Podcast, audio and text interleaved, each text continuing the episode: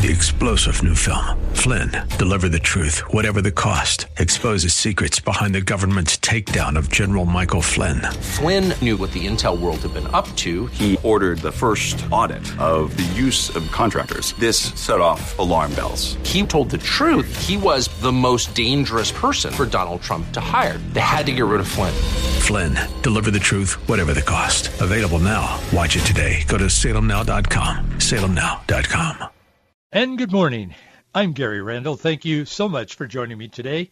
I'm honored. Today is Tuesday, March the 23rd, 2021, in the year of our Lord. Today on March 23, 1775, Patrick Henry delivered an address to the Virginia Provincial Convention.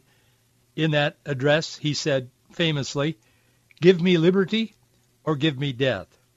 He had gone into some um, depth in explaining to his colleagues that those British ships that were parked just offshore of the American colonies were not there on vacation. They were not a tour ship or a cruise. He said they're here to destroy us. And he said, this is the time to take a stand. And he went on to say, give me liberty or give me death. It's interesting that the secular um, historians are trying to write that out of history and are, have now begun in recent editions of history, have begun um, undermining the fact that he actually said that by saying it is said that he said. And then they quote it. It's interesting how there's always an undertow at work on anything to do with the goodness of America and the history, the accurate history of America there's always that effort to undermine and, as we now say, cancel what is good and what is virtuous. Today in 1806, explorers Meriwether Lewis and William Clark, they had been out here on, in the Pacific Northwest for the winter, and um, they began their journey back east. And one of the, one of them wrote, I can't remember which one what it was, it was Lewis or Clark, but they wrote in their journal, they said this the Northwest I, they had been on the beach actually by I think it was Seaside, Oregon, somewhere in there, and uh, what we know now as that uh, they had written in their journal that this area is not fit for man or beast. It is brutal, the weather. So they were very happy to be headed back to uh, back to the Midwest and the East where they had come from. But they began that journey today in 1806. Today, in 1919, Benito Mussolini, he founded his fascist political movement in Milan, Italy. Today, in 1933, the German Reichstag adopted the Enabling Act. The Enabling Act effectively granted Adolf Hitler dictatorial powers. And today in 1942, the first Japanese Americans evacuated by the U.S. Army during World War II arrived at the internment camp in Manzanar, California. Today in 1993, scientists announced they'd found the renegade gene that causes Huntington's disease. Today in 2004, a federal commission concluded that Clinton and Bush administration officials had engaged in lengthy, ultimately fruitless diplomatic efforts instead of military action to try to get Osama bin Laden before the 9/11 attacks. Top Bush officials said that the terror attacks would have occurred even if the United States had killed al-Qaeda leader. What that's all about is the fact that Bush did step up and help cover for Clinton. Clinton had, as president, uh, our guys in the military had Osama bin Laden. They had their guns trained on him, literally, and Clinton would not give them permission from the White House as president to kill him. They had their guns on him. Their video of this. I've seen it, in fact. And he would not give them the go ahead and shoot order. So they he got away. They let him go, obviously. And that became known and um, Bush stepped up and helped Clinton, and they kind of covered it up and said, "Well, it, it didn't matter. It, it's inconsequential because um, it would have the terror attacks were already underway, and it would have happened. And maybe that's true. I don't know, but anyway, that's what that is about. And finally, Today in 2010, claiming a historic triumph, President Barack Obama signed the Affordable Care Act, a $938 billion health care overhaul. That was and is a disaster. Isn't it interesting how small, nine, I'm smiling, how small $938 billion seems to be up against $1.9 trillion? dollars? Come back to that in a moment. Just a few minutes ago, it's about an hour or so ago now, the suspect in that grocery store, Boulder uh, Boulder King Supers grocery store shooting, has been charged with 10 counts of first-degree murder, police are saying this morning. And the Boulder police chief, Maris Herold, she identified, uh, as I said just a couple of hours ago, the alleged gunman in yesterday's ma- massacre as Ahmed Alissa. He's 21 years old. He's from Arvada, which is about 20 miles south of Boulder. She also identified the 10 slain victims. I won't read their names because I don't know any of them. Perhaps you don't either, but they range in age from 20 to 65. Saying the last body, the chief, police chief said the last body was removed from the scene about 1:30 a.m. this morning. Family members were notified within two hours of the of, of the massacre. And the police chief said, I want to say to the community, I am so sorry this incident happened. The chief said this with tears in her eyes. She said, we're going to do everything in our power to make sure this suspect has a thorough trial and we do a thorough investigation. It's sadness that cannot be measured or described when things like these happen. But there is one more thing we can do, and it isn't begin to take guns away from people. Guns are not the problem. Sin is the problem. But the one more thing that all of us can do, even if we don't know any of those that were affected, we don't know them personally. Perhaps you do, but for the most part we don't.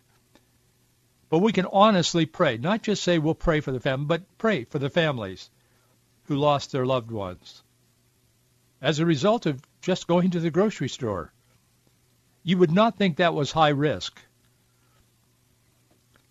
Yesterday began for those families just like any other day. We never know what a day is going to bring in each of our lives. We simply don't know. Take a moment today and remember the families who lost loved ones. Ten. One of them was a police officer. Ten were killed. Just say, God, extend your mercy, your grace, and your healing to these people who grieve so deeply today. And just 24 hours ago, they had no idea what was about to happen. We never know.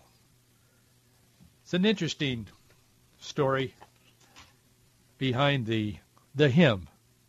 The old hymn used to be in all the hymnals. We don't sing it much anymore.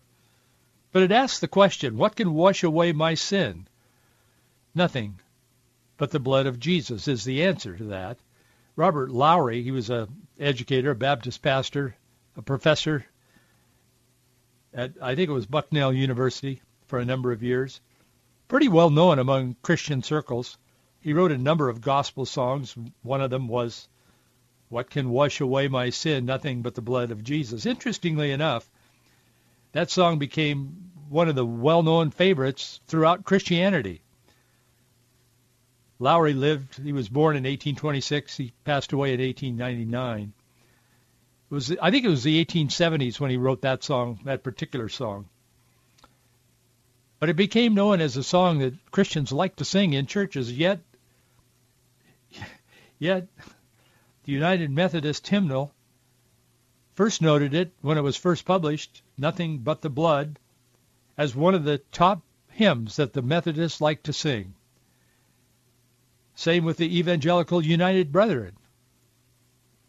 But the night, in 1957, the Evangelical United Brethren decided they didn't want blood hymns. That's what they called them, blood hymns, in their hymnal. So they removed it Some said it was an anathema. They didn't want blood in their church worship services. In 1966, the Methodist hymnal decided to do the same, even though it was one of the most popular hymns they sang. For many, one of the leaders said, Reverend Carlton Young, he was the editor of the United Methodist Hymnal at that time, he said, quote, For many, however, this hymn is anathema, especially for those who loathe blood hymns. Now today, the United Methodist Church is deciding how to split because the, they've turned away from the blood of Christ as being the atonement for sin, and they are now condoning sin, half the church is, wanting to bless and ordain homosexuals. They don't care what the Bible says. It started with a hymn, and now they're deleting, tearing out the pages of God's Word and throwing them away as they head for a planned split in the United Methodist Church. One group is going to stay with the Bible. They're going to sing the hymns. What can wash away my sin? Nothing but the blood of Jesus. What can make me whole again? Nothing but the blood of Jesus. And they're going to condone marriage as between a man and a woman. And that is splitting one of the great denominations in Christendom, in the world. It all comes down to what we believe. And what we believe matters. Because from the abundance of our heart, our mouth speaks and our actions follow. Well, King County is announcing today that Seattle, Washington, it's in the national news as a matter of fact. They're going to spend $5 million of that COVID relief provided under President Joe Biden's American Rescue Plan. They're going to use it to fight anti-Asian bias in response to the recent shootings, not in Boulder, but in Atlanta.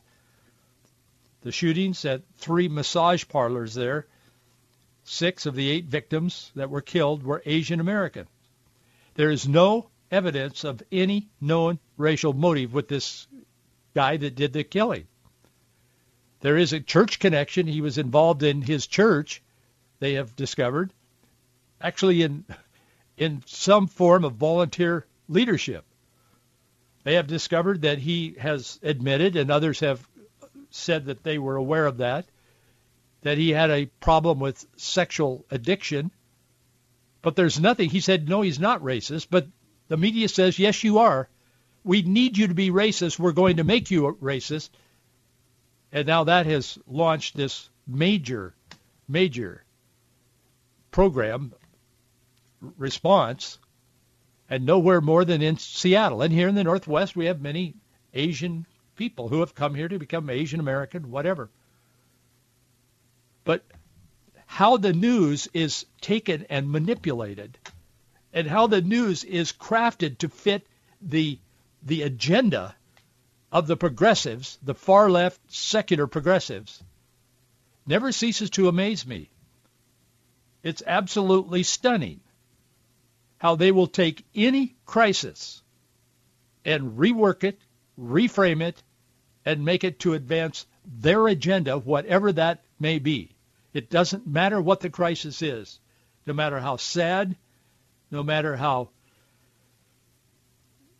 hurtful, they take the crisis and they use it to advance their agenda. And that's exactly what's happening in this.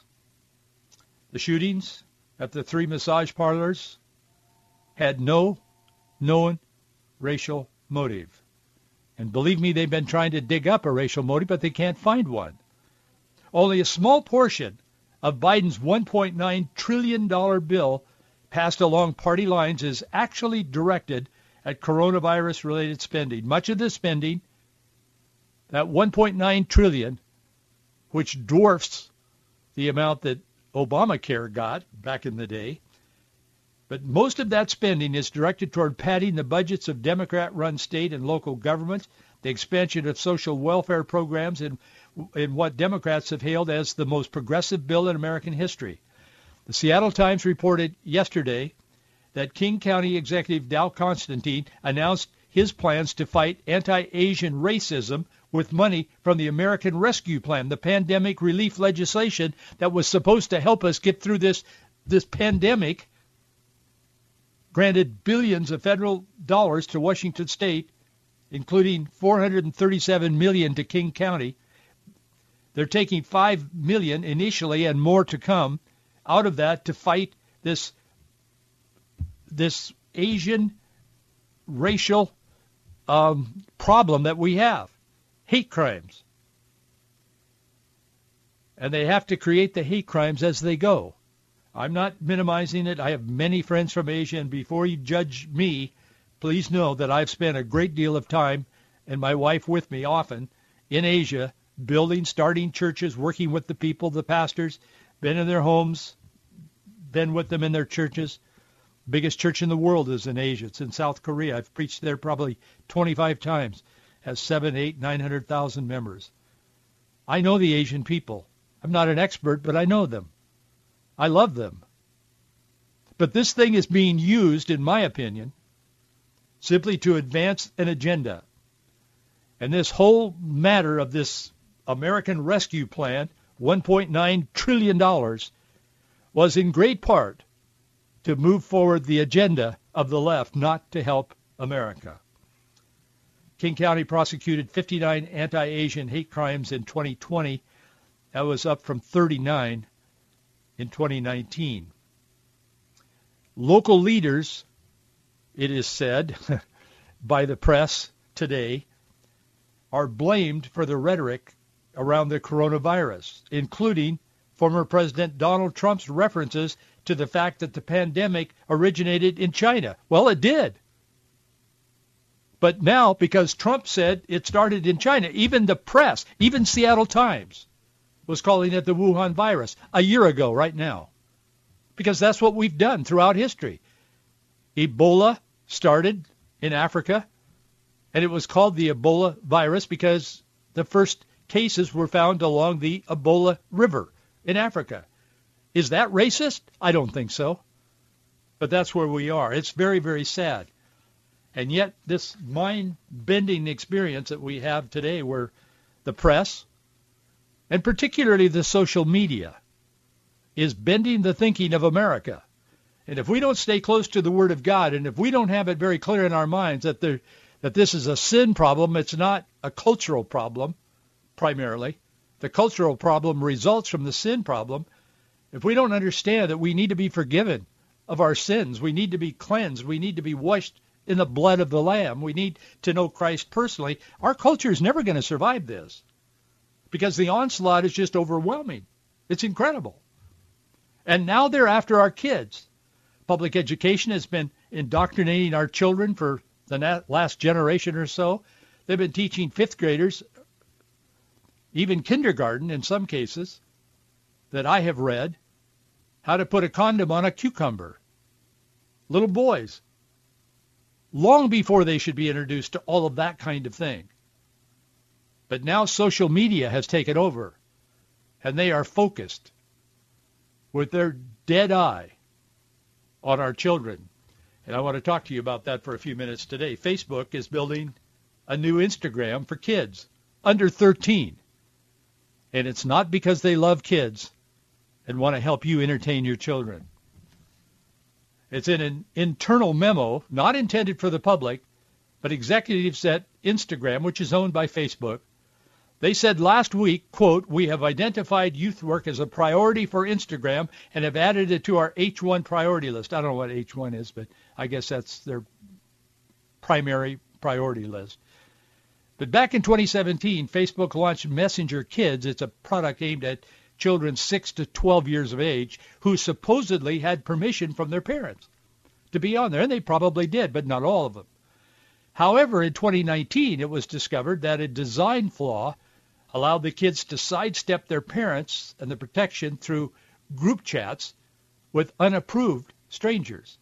I'm not suggesting that Mark Zuckerberg and Facebook did that purposely, although I don't think they're above that in some cases. It was probably an honest flaw in the in the system? I don't know, but I do know there was a flaw, and they've admitted that. Thousands of kids exploited that flaw. Little kids, they figured it out. They're smart. I mean, they're really smart. To you grandparents, if you have a question about, you know, about social media or your computer or your iPhone or whatever, ask your ask your first grader, they'll, t- the uh, grandchild, they'll they'll tell you. They can fix it in a in a heartbeat. Thousands of kids were exploited, or they exploited that flaw, and they were chatting with people completely unknown to their parents and to them. Okay, now they have a plan, social media, a new plan, a new scheme to attract kids 13 and younger. But child health care experts are rising to the occasion, and they are strongly opposing this and so should you.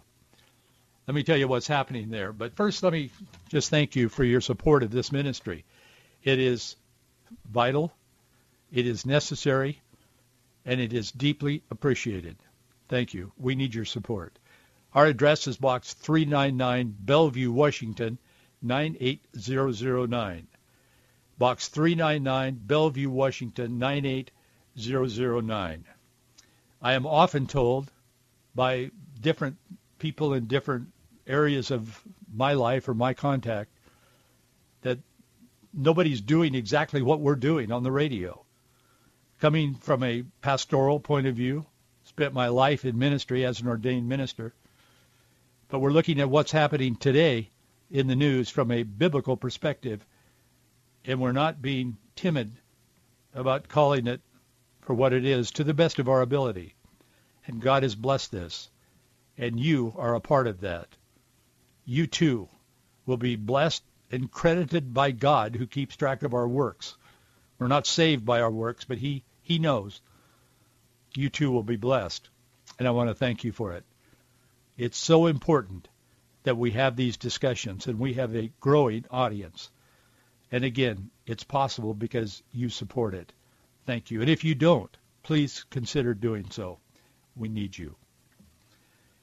BuzzFeed got a hold of the this memo. A news group. The internal announcement comes just days after Instagram said it needs to do more to protect its youngest users. They put out a, a press release just a week last week. They need to do more to protect their youngest users, which means they were called out on it and they were responding. But following coverage and public criticism of the abuse, bullying, and predation faced by teens on the app, the company published a blog post last Tuesday. It was titled, Continuing to Make Instagram Safer for the Youngest Members of Our Community. The current Instagram policy forbids children under the age of 13 from using this service. While this public announcement does not directly mention the information on this internal memo that was not supposed to be in the public because it was internal for the, only the people working on this new project. But it lays the groundwork for a second attempt at building a product to target your children. There are a number of laws that limit companies in what they can do to target children. Vaping and and even the alcohol industry and, and cigarettes and all that kind of thing. I mean, there have been a lot of laws written in recent years, and they, there should have been. But Zuckerberg clearly sees your kids or your grandkids as a viable growth segment for his social media empire. That's what this is about. He and his executives know that more and more kids want to use apps like Instagram. It was a challenge verifying their age, given they normally don't have identification documents, and they didn't really go after it with this kid messenger thing. The problem with Zuckerberg's first attempt at our kids was that a design flaw allowed the kids to sidestep the parental authority. When that became known, then they scrambled, of course, only after it became known. Verge detailed the problem. Here's the problem. In a standard one-on-one chat, and some kids are still using this, so be very, very aware and very uh, informed on this. In a standard one-on-one chat, children can only initiate conversations with users who have been approved by the child's parents. But those permissions became more complex when applied to a group chat because of the multiple users involved. So when your your child or your grandchild is talking to a group of people, that's when they become most vulnerable. Whoever launched the group could invite any user who was authorized to chat with them, even if that user wasn't authorized to chat with the other group, other children in the group. As a result, thousands, tens of thousands, maybe hundreds of thousands of children were left in these chats with unauthorized users. That, of course, was a violation of the core promise that Messenger Kids had made to parents. Now, not ministry-oriented people, but science-oriented people, like Pyra Kumar, I think that's how you pronounce her name. She's at the University of Maryland. She researches how social media affects families. She's coming out and saying that this is a way for Facebook to hook in young people and normalize the idea that societal connections exist to be monetized, just like they're doing to to parents, to adults. She noted that, quote, a lot of children, either by choice or by accident, migrate onto the broader YouTube platform. Just because you have a platform for kids doesn't mean they'll stay there, she says. Well, that's pretty basic, but we need to hear that.